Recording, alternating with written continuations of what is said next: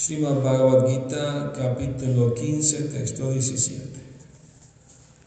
Uttama Purushastu Anya Paramatmeti Udahrita Yoloka Trayam Avishya Vivarti Avyaya Ishvaraha. Traducción. Además de esas dos clases de seres, existe la más grande de todas las personalidades vivientes, el alma suprema, el propio e imperecedero Señor, el cual ha entrado en los tres mundos y los está manteniendo. Significado por Shila Prabhupada. El sentido de este verso se expresa muy bien en el Kata Upanishad y en el Svetasvatara Upanishad. Ahí se afirma con toda claridad que por encima de las innumerables entidades vivientes, de las cuales algunas están condicionadas y otras están liberadas, se encuentra la personalidad suprema, quien es Paramatma. El verso de los Upanishad reza lo siguiente. Nitya Nityanam Chetanas. El significado de eso es que entre todas las entidades vivientes, tanto condicionadas como liberadas, existe una suprema personalidad viviente, la suprema personalidad de Dios, que las mantiene y les da todas las facilidades de disfrute, de conformidad con los diferentes trabajos. Esa suprema personalidad de Dios se encuentra en el corazón de todos como Paramatma. Un hombre sabio que pueda entenderlo a él es merecedor de lograr la paz perfecta y no así otros. Om Magyana Timirandasya Yananjana Salakaya Chakshuru Militam Yena Tasmai Shri Gurave Namaha. Nací en la más oscura ignorancia y mi maestro espiritual, Shila Prabhupada, abre mis ojos con la antorcha del conocimiento. A él le ofrezco mis humildes y respetuosas reverencias. Bueno, entonces hay dos clases de seres, eh, eh, los falibles y los infalibles. Los seres falibles estamos en el mundo material y los seres infalibles viven en el mundo espiritual. Pero entre todos esos seres vivos hay una persona suprema que está por encima de todos ellos. Y esa persona suprema, Krishna, se encuentra en el corazón de todos los seres vivos como Paramatma, la superalma. Y Él le, da a cada quien lo que merece según sus actividades. Nitya nityanam chetanas chetananam ekobahonam yovidadhati kamam. Él es el supremo entre todos los eternos. Todos somos seres eternos. Eso es interesante. Ninguno de nosotros nunca va a morir. Somos seres eternos. ¿Ah? Lo interesante es saber qué vamos a hacer en la eternidad. La función eterna del alma en la eternidad y en, aquí también es amar y servir a Dios, a Cristo. Esa es la función natural de todas las almas. Así como es lo más natural respirar, comer, beber agua, no puedes vivir sin esas cosas. De la misma manera, eh, el alma espiritual necesita del refugio, del alimento y de la satisfacción espiritual que da en servir a Cristo.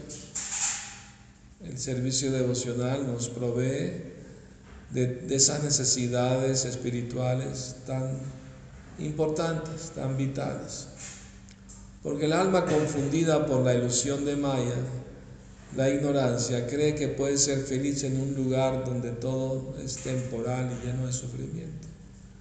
O sea, es, una alucinación. O sea, si, si una persona está en el desierto buscando agua y ve un espejismo y cree que es verdad y se tira a saciar su sed, choca su cara con la arena caliente, a la cruda realidad. Entonces, aquí en México, después de la borrachera, al día siguiente le llaman la cruda, la cruda realidad, que tiene que ir a trabajar con dolor de cabeza y malestar. Pero mientras estaba emborrachándose en fiesta, pensaba, ah, estoy feliz, estoy bien, estoy pasando muy bien pero no saben que, todo eso trae sufrimiento.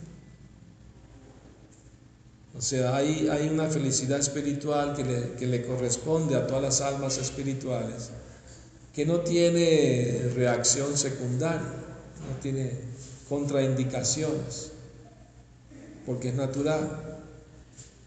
O sea, si nosotros somos eternos, y tratamos de ser algo que no somos, eso no nos puede hacer feliz. Tratar de ser lo que uno es, eso sí nos puede dar felicidad. Porque estamos tratando de ser lo que realmente somos. O sea, estar claro sobre nuestra verdadera identidad es lo primero que hay que saber en la vida espiritual. ¿Quién soy yo? ¿Y quién es Dios? ¿Qué relación tengo con Él?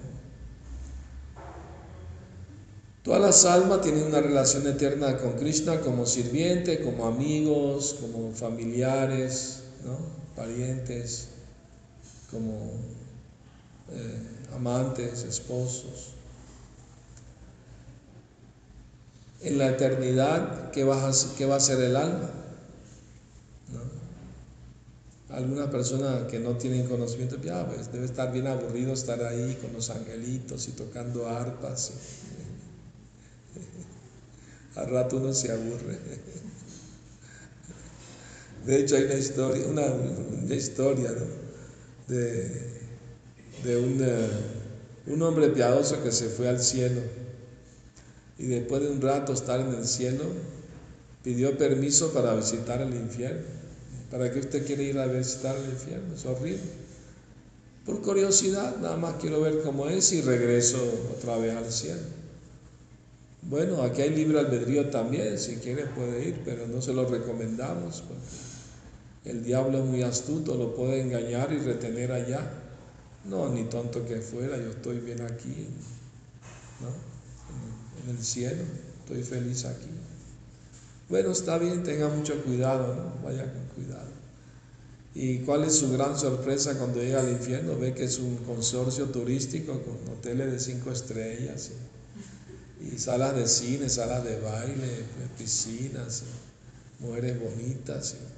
Y, cuando llega a, uno de esos hoteles, ah, usted viene y visita, sí, primera vez, sí. Ah, entonces tiene 90 días gratis, todo lo que usted quiera. Le damos a la suite presidencial. Ah, qué bien. Entonces el hombre durante tres meses, pues no, se la estaba pasando en grande ahí, según él. Eh, y cuando terminaron los 90 días, vino el gerente del hotel a decirle, Señor, lo siento, pero ya se le acabó su, su estadía, tiene que marcharse. Ah, por favor, no me lo puede extender una semanita más.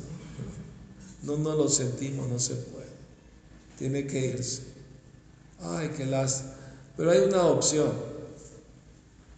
¿Y cuál es la opción? De que usted quiera quedarse aquí permanentemente.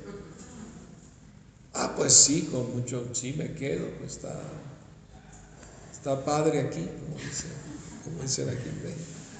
Pero, pero tiene que firmar aquí un contrato, ¿no? Y el hombre sin leer las, letras chiquitas firmó el contrato. ¿Sabes? Con contrato hay que leer todas las letras. es lo que dice, ¿no? Entonces, eh, Inmediatamente que él firmó, el gerente llamó a, a, su asistente, llévamelo para el sótano donde está el azufre y el fuego. No, no, yo no quiero estar allá abajo, quiero estar aquí.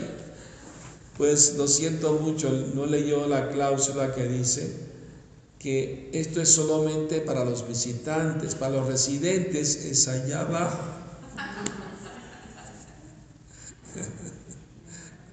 Entonces, en este mundo hay mucha gente, ¿no? Que, que piensa que se puede dar la gran vida si tienen mucho dinero y, ¿no? y pueden disfrutar de vacaciones largas. Bebiendo y todo, todo, lo que ellos creen que les hace felices. Pero cuando viene la muerte, ¿a dónde van a ir? Al fuego y al azufre.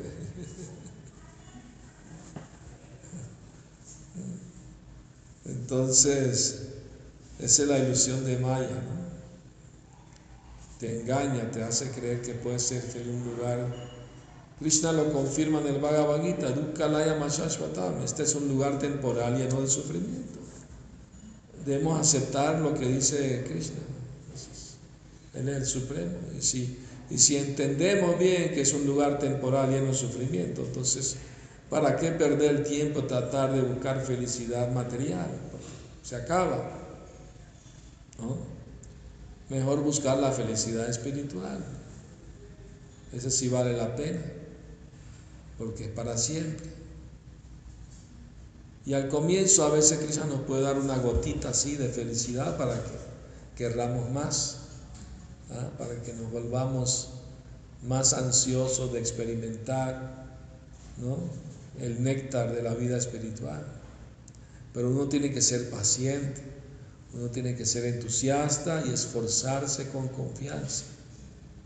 No es que lo intentó una y otra y no, no le llegó la felicidad, ay no, busco lo material entonces, no. Eso es falta de seriedad. Estamos buscando nuestra felicidad eterna, no, la debemos, no tomarla a la ligera. No es un juego, es algo muy serio, muy importante. Entonces, Krishna, aunque nosotros somos eh, seres individuales, tenemos nuestro libre albedrío, pero Krishna es nuestro mejor amigo, Él quiere ayudarnos. Él está en el corazón como nuestro mejor amigo. No vamos a encontrar mejor amigo que Krishna. Bueno, aquel que te recuerda a Krishna también es tu buen amigo obviamente. Es tu buen amigo porque te recuerda lo, que realmente te conviene en la vida. Que busques a tu verdadero amigo. Entonces, eh, había un, devoto que vivía en Matura hace muchos, varios cientos de años atrás, y él todas las mañanas, temprano antes de que saliera el sol, se iba y se bañaba en el río Yamuna y en una vasija reunía agua y con eso bañaba a su deidad de, Krishna. Lo hacía todos los días, sin falta. Pero una madrugada había tormenta, estaba lloviendo muy fuerte. Y él estaba dudando si ir o no ir. Pero pensó, no, yo tengo que cumplir con mi deber, no importa como está el clima. Y, salió en medio de la oscuridad y la lluvia y tormenta. Y se metió a río Yamuna y, estaba de regreso con la vacía llena de agua. Pero con, con toda la tormenta y la lluvia no sabía, había de repente, se fue la lluvia, pero vino una neblina muy grande y no podía ver dónde estaba su casa, no sabía, se perdió de hoy estaba ansioso y tengo que bañar a mi deidad, ya es la hora. Y de repente vio un niñito con una lámpara. Y yo, ah, yo sé dónde vive usted, ven, dame la mano, yo te llevo a tu casa. Y, cuando llegó a su casa, la neblina se fue, se dispersó y, y iba a subir la escalera a su casa y volteó para agradecerle al niño y al niño no estaba. Y miró la calle para todos lados y no estaba el niño. ¿Dónde desapareció? En un segundo. Entonces entendió. que ese fue Krishna que vino y le dio la mano. Se puso a llorar en éxtasis. El Señor vino a ayudarme. No lo reconocí.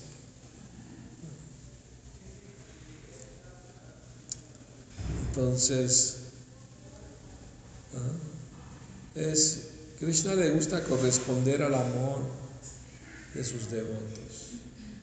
Él no es una roca inamovible, sin sentimiento, no. Él tiene sentimiento. Si alguien muestra algún sentimiento de querer complacer a Krishna, de servirlo, de amarlo, él corresponde ese sentimiento.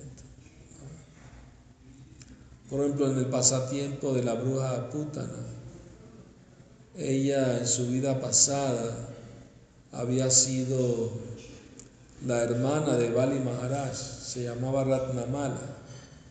Y cuando vio el avatar de Krishna, el niño enano, ¿cómo se llama? Vamanadev, sí. Cuando lo vio, su corazón se llenó de amor maternal. Qué niño tan hermoso. Quisiera tenerlo como mío para darle el pecho. Y Krishna, como está en el corazón de ella también, le confirmó, tu deseo se va a cumplir. Pero cuando Vamanadev, le, con tres pasos, cubrió todo el universo, ella se enojó con él. Este niño nos quitó todo. Si estuviera vendiendo, lo vendería. Y por eso apareció como Putna. Quería dar el pecho y quería envenenar al mismo tiempo. Pero Krishna es tan maravilloso, tan compasivo, que Él tomó lo bueno nada más, viene como madre a ofrecer. Pero lo malo se lo quito y le, dejo lo bueno. Y Krishna le dio un lugar en el mundo espiritual como, como niñera, como su niñera asistente de Madre Yashoda. Y ya vino a hacer daño. Qué compasivo es Cristo.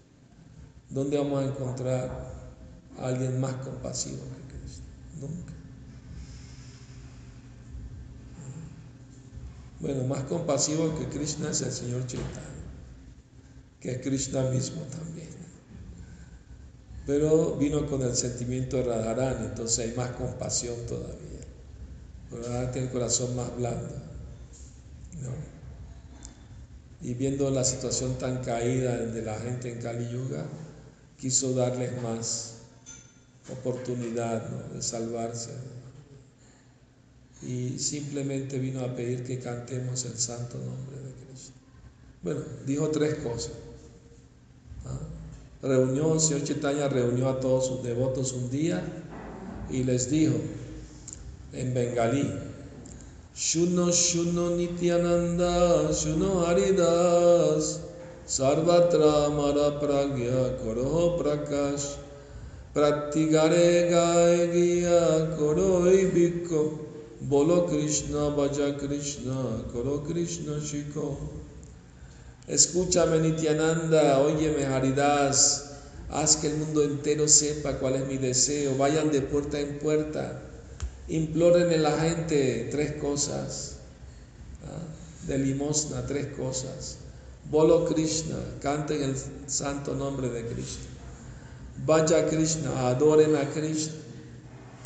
Y coro Krishna, sigan las instrucciones de Krishna, como están en el Bhagavad Gita, en Srimad Y Haridas y Nityananda iban todos los días a predicar y por la noche traían el resultado. Tantas personas prometieron cantar a Cristo, servir a Cristo. Entonces esa es la misión del Señor Chaitanya, que todo el mundo sea feliz, sirviendo a Krishna, cantando el santo nombre de Cristo, adorando a Cristo. Pero el Señor Nityananda cuando el señor Chaitanya se fue a Jagannath Puri, él quería, quedarse a vivir con él en Jagannath pero el señor Chaitanya se lo prohibió. Pero si tú te quedas aquí, yo también me quedo aquí. ¿Quién le va a predicar a los bengalíes? Tú tienes que ir y darles, darles la conciencia de Krishna. Es tu deber. Puedes venir aquí en los ratayatras, me puedes ver. Una vez al año. Muy triste, Nityananda Prabhu se fue, tenía que cumplir la, la instrucción. Pero además de predicar acerca de Krishna, Nityananda también predicaba acerca del Señor Chaitanya.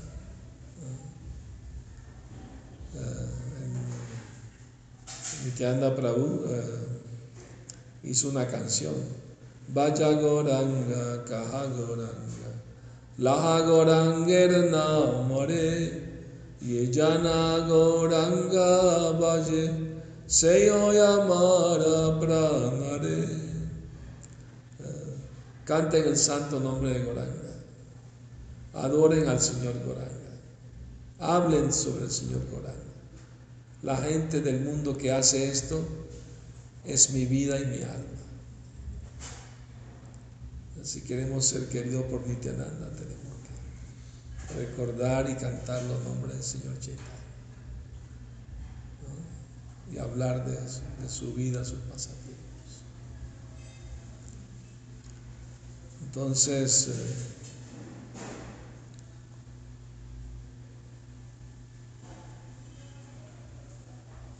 el mundo material se considera la cuarta parte del reino de Dios, las tres cuartas partes es el mundo espiritual, este es el mundo material, la cuarta parte.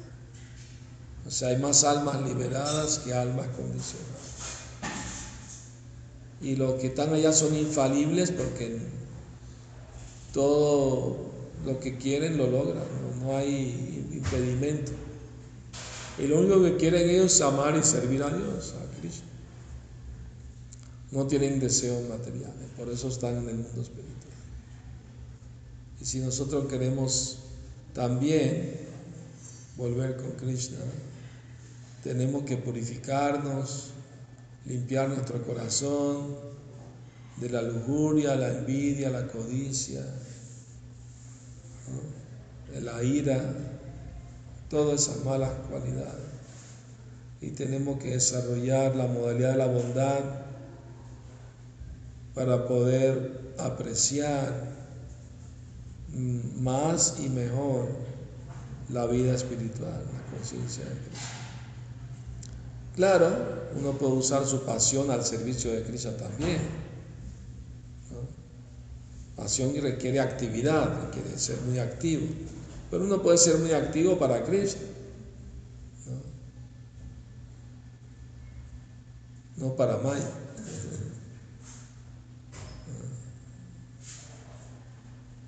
Entonces, eh, tenemos que pensar bien las cosas. Siempre tenemos que vigilar nuestra mente. La mente es muy veleidosa y caprichosa y terca y obstinada y tonta. Por eso sí la Bhaktisiddhanta Saraswati Thakur decía, por la mañana cuando te levantes dale 100 zapatazos a la mente. Y en la noche cuando te vas a dormir 100 escobazos con la escoba.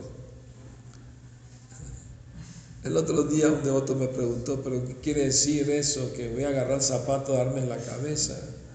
Dije, no, no. Además, la mente no está en la cabeza, la mente está en el corazón, en la región del corazón. Ah, el cerebro es como la computadora, la,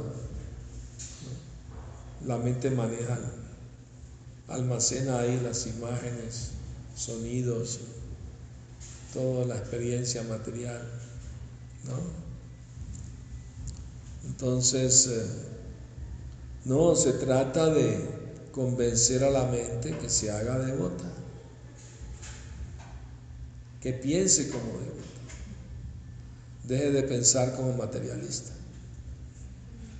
Claro, la mente se va a revelar y se va a poner tonta, normal, pero no hay que prestarle atención.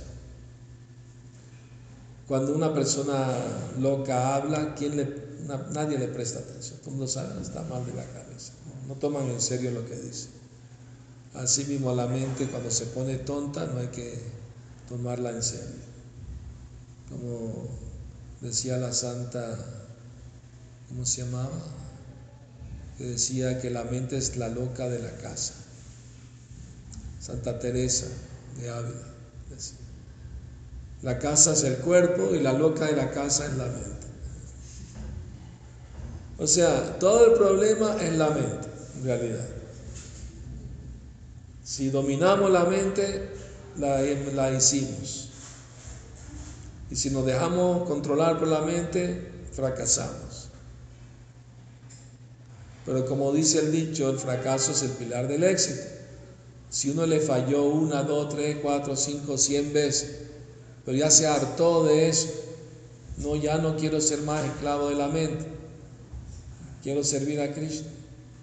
Entonces, bueno, la hizo, perdió batalla, pero no perdió la guerra.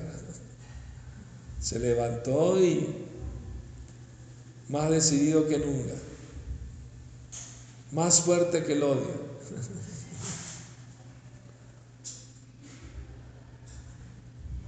La vida espiritual requiere determinación, estar decidido de verdad.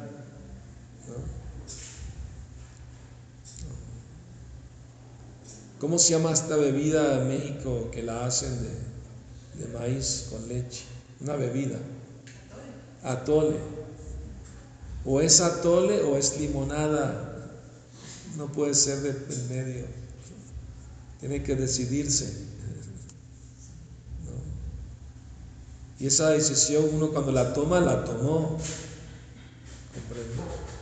El Bhagavad Gita dice que hay tres puertas al infierno. La lujuria, la ira y la codicia. Uno tiene que cerrar la puerta y tirar la llave y no andar buscando la llave después. ¿Comprende? Ya, olvídate de eso. Ya pasaste por ahí. No vas a seguir masticando lo ya masticado, como dice Dhruva, digo, el mundo material es pura, pura charvita, charvananam, es masticar lo masticado una y otra vez. Recordemos cuando todos estábamos en las escuelas de niños, el profe decía, tiren el chicle, nadie lo tiraba, todo el mundo lo pegaba del, del pupitre. Cuando sonaba la campana, para afuera, otra vez con el chicle aunque ya no le quedaba nada de azúcar, igual sacarle la última gotita. Para hacer mundo material, masticarlo que ya fue masticado una y otra vez. No hay nada nuevo bajo el sol, o sea, es lo mismo. Y uno tiene que estar convencido. Que ya estuve muchas vidas en este mundo, ya hice de todo, experimenté de todo, y todo fue pérdida de tiempo, porque todavía estoy aquí en cautiverio, en sufrimiento, en, muerte y sufrimientos. ¿Hasta cuándo? Ya estuvo bueno. Ya hay que tomarlo en serio.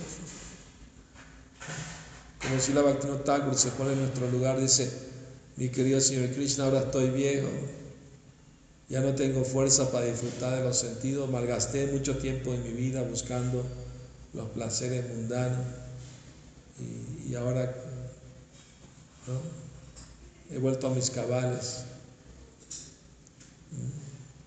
Entonces uno debe tratar de entender todas esas enseñanzas y poner su mente calmada, ¿no? ¿Cómo se calma la mente? Con mucho canto de Hare Krishna y mucho servicio. La mente se tranquiliza. Y cuando tu mente está tranquila, eres feliz haciendo servicio. La mente de verdad nació de la modalidad de la bondad, pero cuando entra en contacto con la modalidad de la pasión de la ignorancia, se agita la mente. Cuando la mente está agitada, la persona no puede ser feliz. Está perturbada. Necesita poner la mente otra vez en bondad. Y para eso uno tiene que seguir los cuatro principios, cantar sus rondas, hacer servicio, leer, escuchar. Así la mente se calma, se tranquiliza y uno siente que puede experimentar felicidad espiritual. Y quizá le va dando de agotitas para que se dé cuenta que va por buen camino. No se desvíe, ese es todo el asunto, no se desvíe. Permanezca en el camino. ¿no?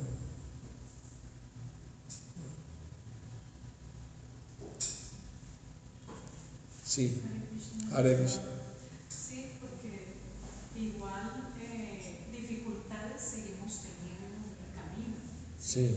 O sea, no es que por el hecho de estar en el proceso y estar haciendo vida espiritual, esas dificultades desaparecen. Ahí siguen existiendo y, y le ponen, como, como dice usted, Maya le pone a uno las barreras y las, Sí. y las situaciones para que uno realmente decida si está firme o no está firme en el proceso.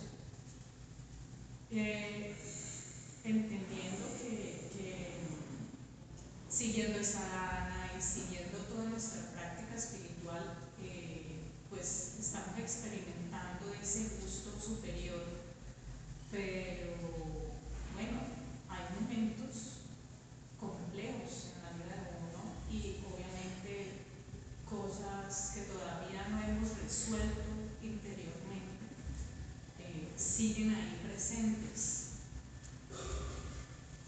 ¿Qué, qué puede, qué, qué puede ser más, ah, más importante allí si uno ya ha experimentado ese gusto superior y se encuentra con las, con, con las situaciones que lo ponen a uno como en, en un momento difícil? Como muy bien lo dijiste, esas situaciones te están probando, te están probando. Krishna quiere ver cuán sincera eres. Entonces las pruebas son para probar nuestra sinceridad. ¿Quién quiero más? ¿A Maya o a Krishna? ¿Mi cuerpo o mis sentidos, mi disfrute material o quiero amar y servir a Krishna? Esa ahí está la prueba, pues que ya no está probando. Me acuerdo hace unos años un devoto me decía, yo no sé por qué Krishna me pone todas esas pruebas si sabe que no las voy a pasar.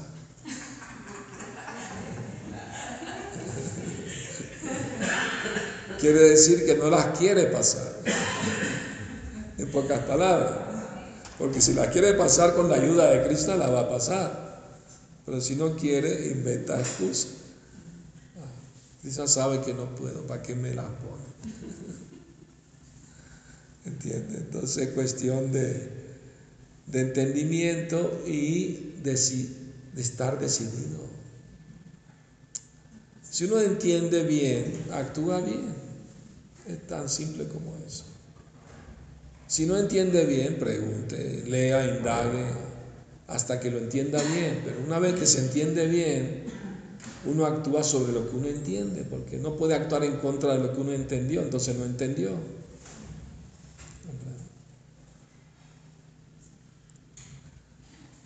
Una cosa es saber teóricamente y otra cosa es estar convencido porque lo, lo vivió, lo experimentó. Y la vida espiritual, la práctica, el sadhana, no es algo mecánico, es algo que tiene que venir con sentimiento del corazón. No quiero, quiero agradar a Krishna, quiero complacerlo. ¿no? Es la intención, más que el sadhana en sí mismo, la intención con que uno lo hace.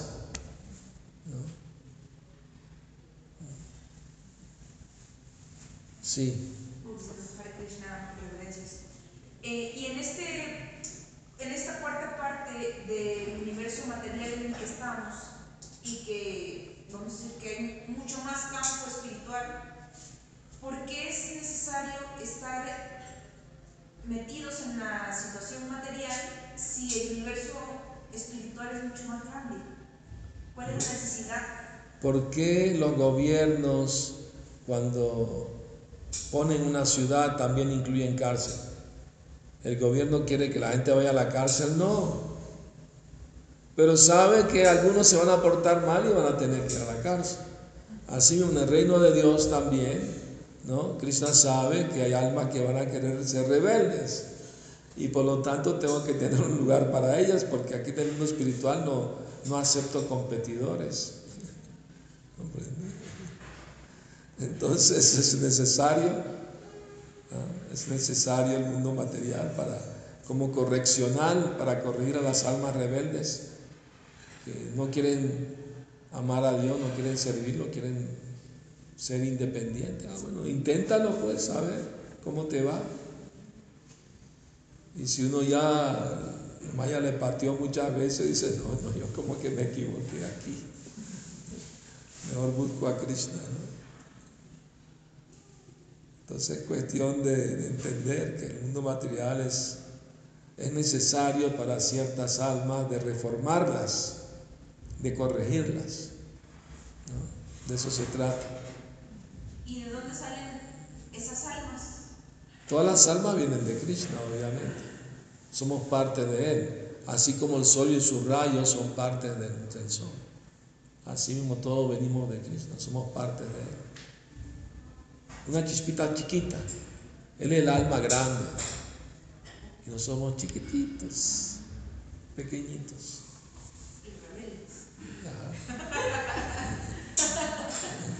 Pero estamos reformándonos. Queremos reformarnos, por eso estamos aquí, ¿no? Dejar la rebeldía y, y aceptar que Krishna es mi amo y Señor, yo soy su sirviente eterno. Debo dejar el orgullo, el ego falso.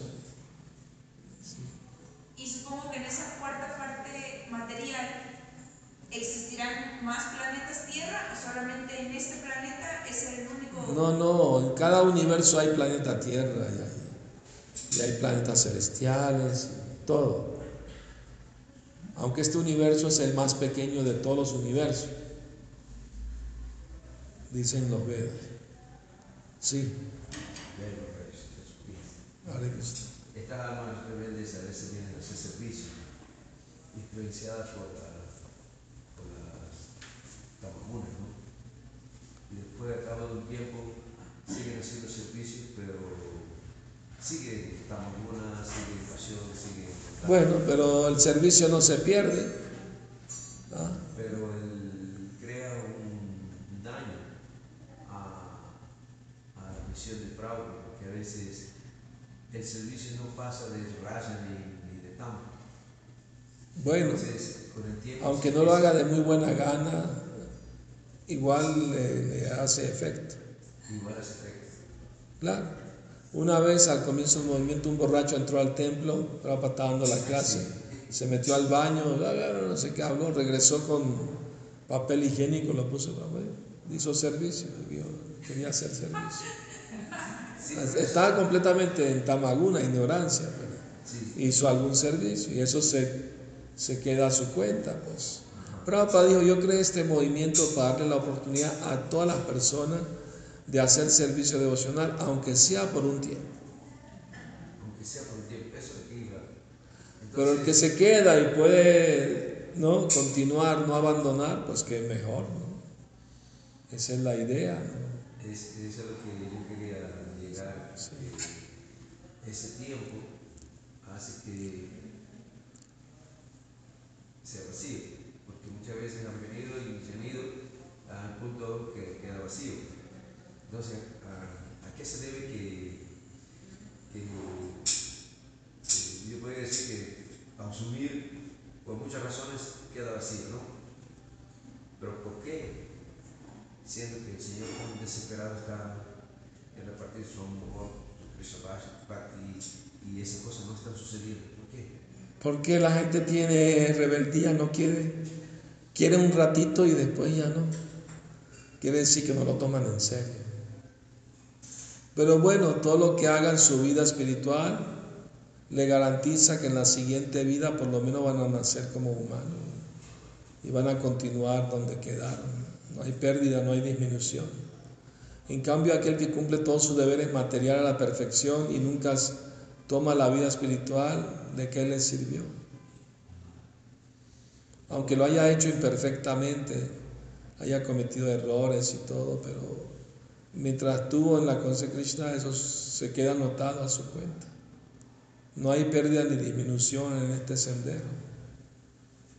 Y ahora el caso de la distribución de amor por Krishna, que el señor Chaitanya está tan ansioso. Se sigue distribuyendo, ahí está en la literatura, está Los devotos están repartiendo los libros por todo el planeta. Esa es la misión del Señor Chaitanya.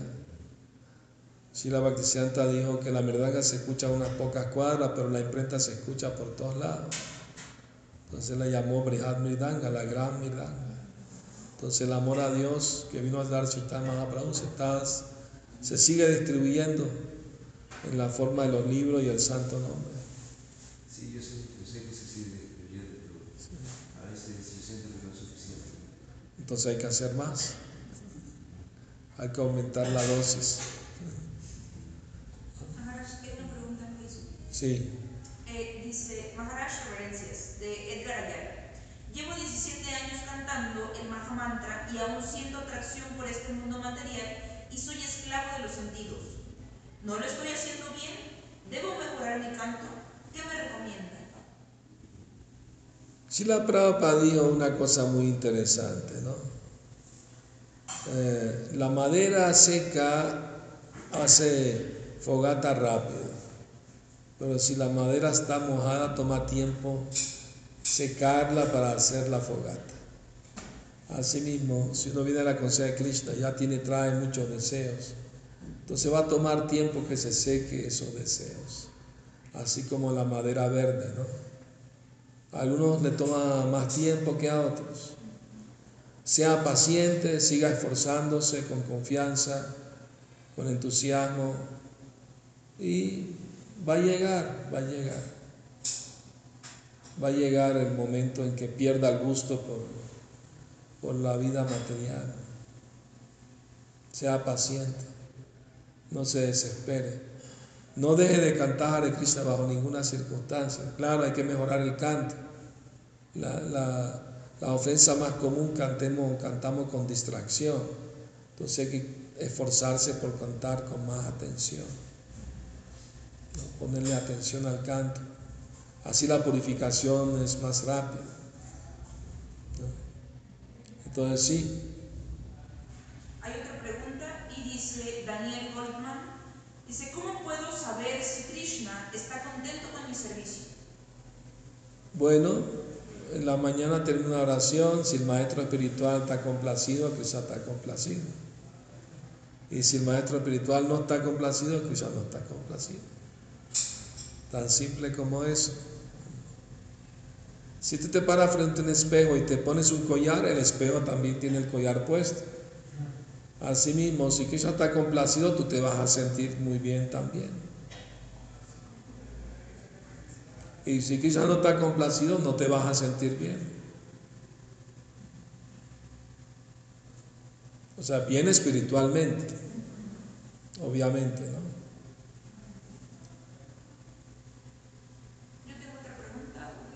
En este libre albedrío que usted hablaba, hay personas o, movimientos que son radicales y dejan su vida tratando de servir a Dios en la forma de guerra o de, de suicidio, vamos a decir. Dedican su vida creyendo en un amor de Dios, pero se suicidan. ¿Qué puede decir al respecto? Eso está completamente en la modalidad de la ignorancia. El suicidio es algo pecaminoso. Uno no tiene derecho a quitarse la vida bajo ningún concepto. Porque Dios te dio la vida y Él te la va a quitar cuando te toque, no antes. Si alguien se quita la vida antes de tiempo, puede quedar como alma en pena, como fantasma, sufriendo más todavía.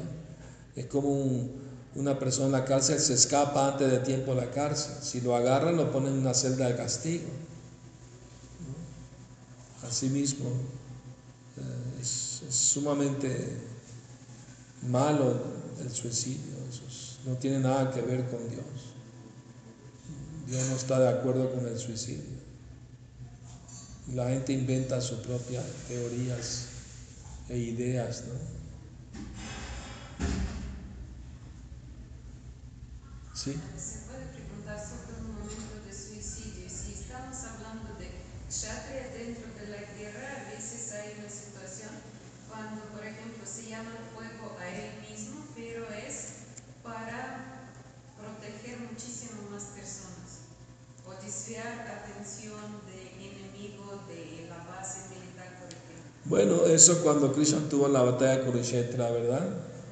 Ahí pues Krishna estaba presente y todos los que murieron en presencia de Krishna se liberaron.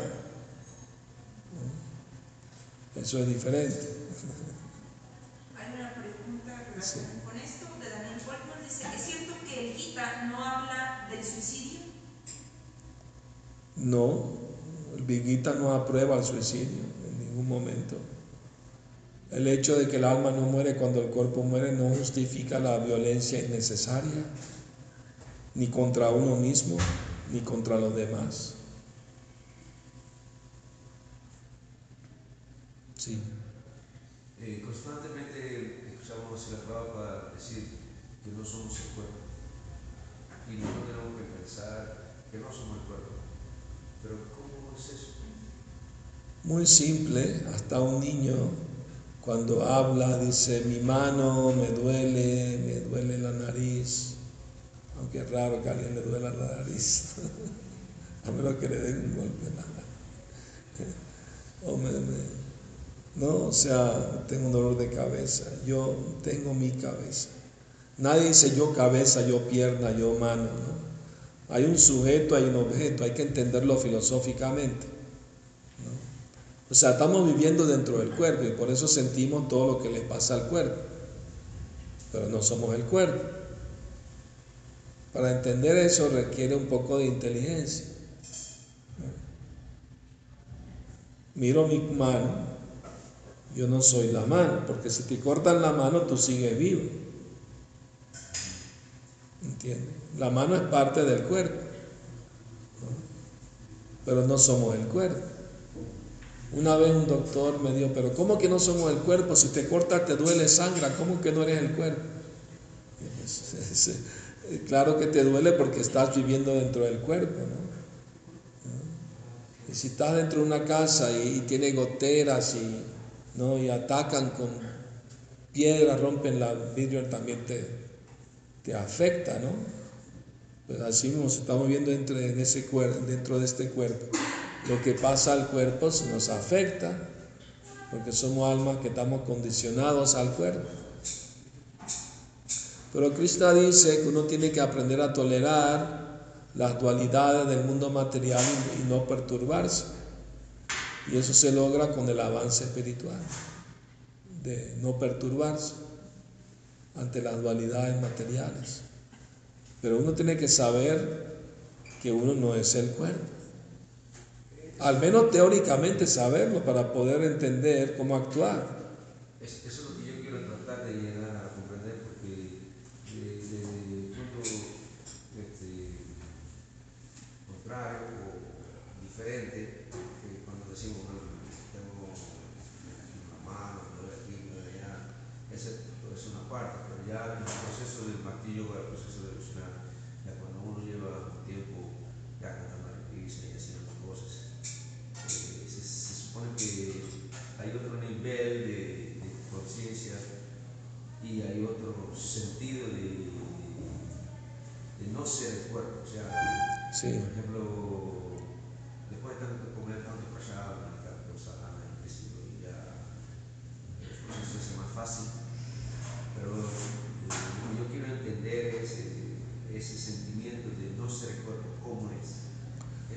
Entonces tiene que experimentarlo.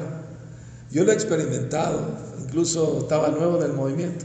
Un día estaba con los devotos tomando presada y de repente por unos segundos vi como mi mano estaba llevando la comida aquí, pero yo sabía que yo no era ni la mano ni la boca. O sea, fue por segundo que lo experimenté. Entonces, no basta saber que no soy el cuerpo, hay que experimentarlo. Y la forma de experimentarlo es aprendiendo a controlar los sentidos y enfocar la mente en la vida, en la conciencia de Krishna.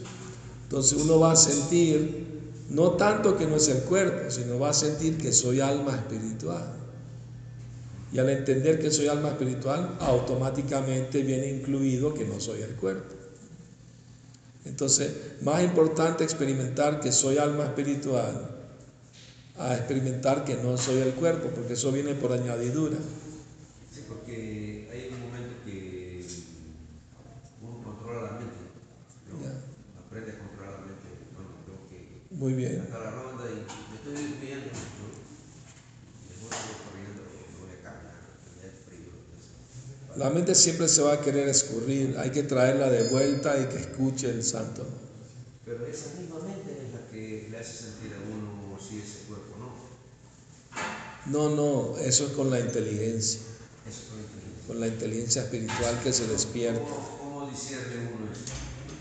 Bueno, hay que saber cómo funciona el cuerpo, los sentidos, la mente y la inteligencia. Los sentidos sienten atracción y repulsión por los objetos los cuales entran en contacto. La mente acepta y rechaza. Esto me gusta, esto no me gusta. Y la inteligencia discierne. Esto te conviene, esto no te conviene. Entonces es la función de la inteligencia. Cuando la inteligencia se limpia, se purifica, entonces uno puede calmar la mente, ¿no? Para no volverse demente. ¿no? Entonces es cuestión de despertar la inteligencia espiritual que Cristo nos da a través del Bhagavad Gita. Y con la inteligencia despierta uno puede saber diferenciar. Entonces, decir no soy el cuerpo es actuar con la inteligencia espiritual. Claro, no solo saberlo teóricamente, sino actuando como, como- Y un ejemplo de eso sería, seguir los cuatro principios, ¿no? Cantar bien las rondas, escuchar la filosofía, actuar sobre ella, ¿no? Estar convencido de que eso es lo mejor que hay en el mundo, la vida espiritual. No hay nada mejor que esto. Muy bien, me alegro Gurudev, solo quiero hacer un- un comentario sobre lo que dice Prabhu. Creo que las mujeres experimentamos bien, al menos el trabajo con la no identificación del cuerpo. ¿no? Si usted hablara ahora mismo de, de acerca de las mujeres, uno pondría el ojo aten- el oído atento, ¿no? Porque enseguida viene una, una conexión. Pero como sabemos que, que es un trabajo espiritual el que estamos haciendo, entonces como que uno se relaja y dice, bueno, eh, cualquier comentario, incluso allá afuera, sobre mujeres, tenemos que tener como paciencia y no identificarnos con el cuerpo, porque entonces... Claro, no somos ni hombres ni mujeres a fin de cuentas, somos almas espirituales. Podemos tener cuerpo de hombre o de mujer, pero no somos el cuerpo. Como una, una devota le dijeron a Prabhupada, Prabhupada, como somos mujeres nos cuesta más trabajo hacer austeridades, ¿no? Eh, y Prabhupada, mientras piensen que son mujeres, le va a costar.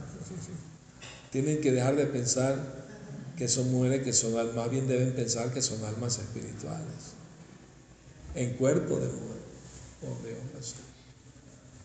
Hay otra pregunta en Facebook. Sí, Dice, ¿cómo se puede alcanzar no ser afectado por la tristeza ni la felicidad en este plano material plagado de sufrimientos? este plano material plagado de De sufrimientos. Cómo no identificarse con la tristeza o la felicidad. Bueno, Krishna dice en el Bhagavad Gita, ¿no? que esta dualidad del mundo material es como el cambio de estación, el invierno, el verano, y que uno tiene que aprender a tolerar sin perturbarse. Esa es la recomendación de Krishna. Que eso viene y se va, altibajos van a venir, un día te sientes triste, otro día te sientes feliz, altibajos, vienen y se van, así como viene el invierno, se va, viene el verano y así, y uno tiene que aprender a tolerar sin perturbarse, sabiendo que eso, así como vino, se va a ir. Nada en este mundo es para siempre. Entonces, ¿para qué dejarse afectar por algo pasajero si somos eternos?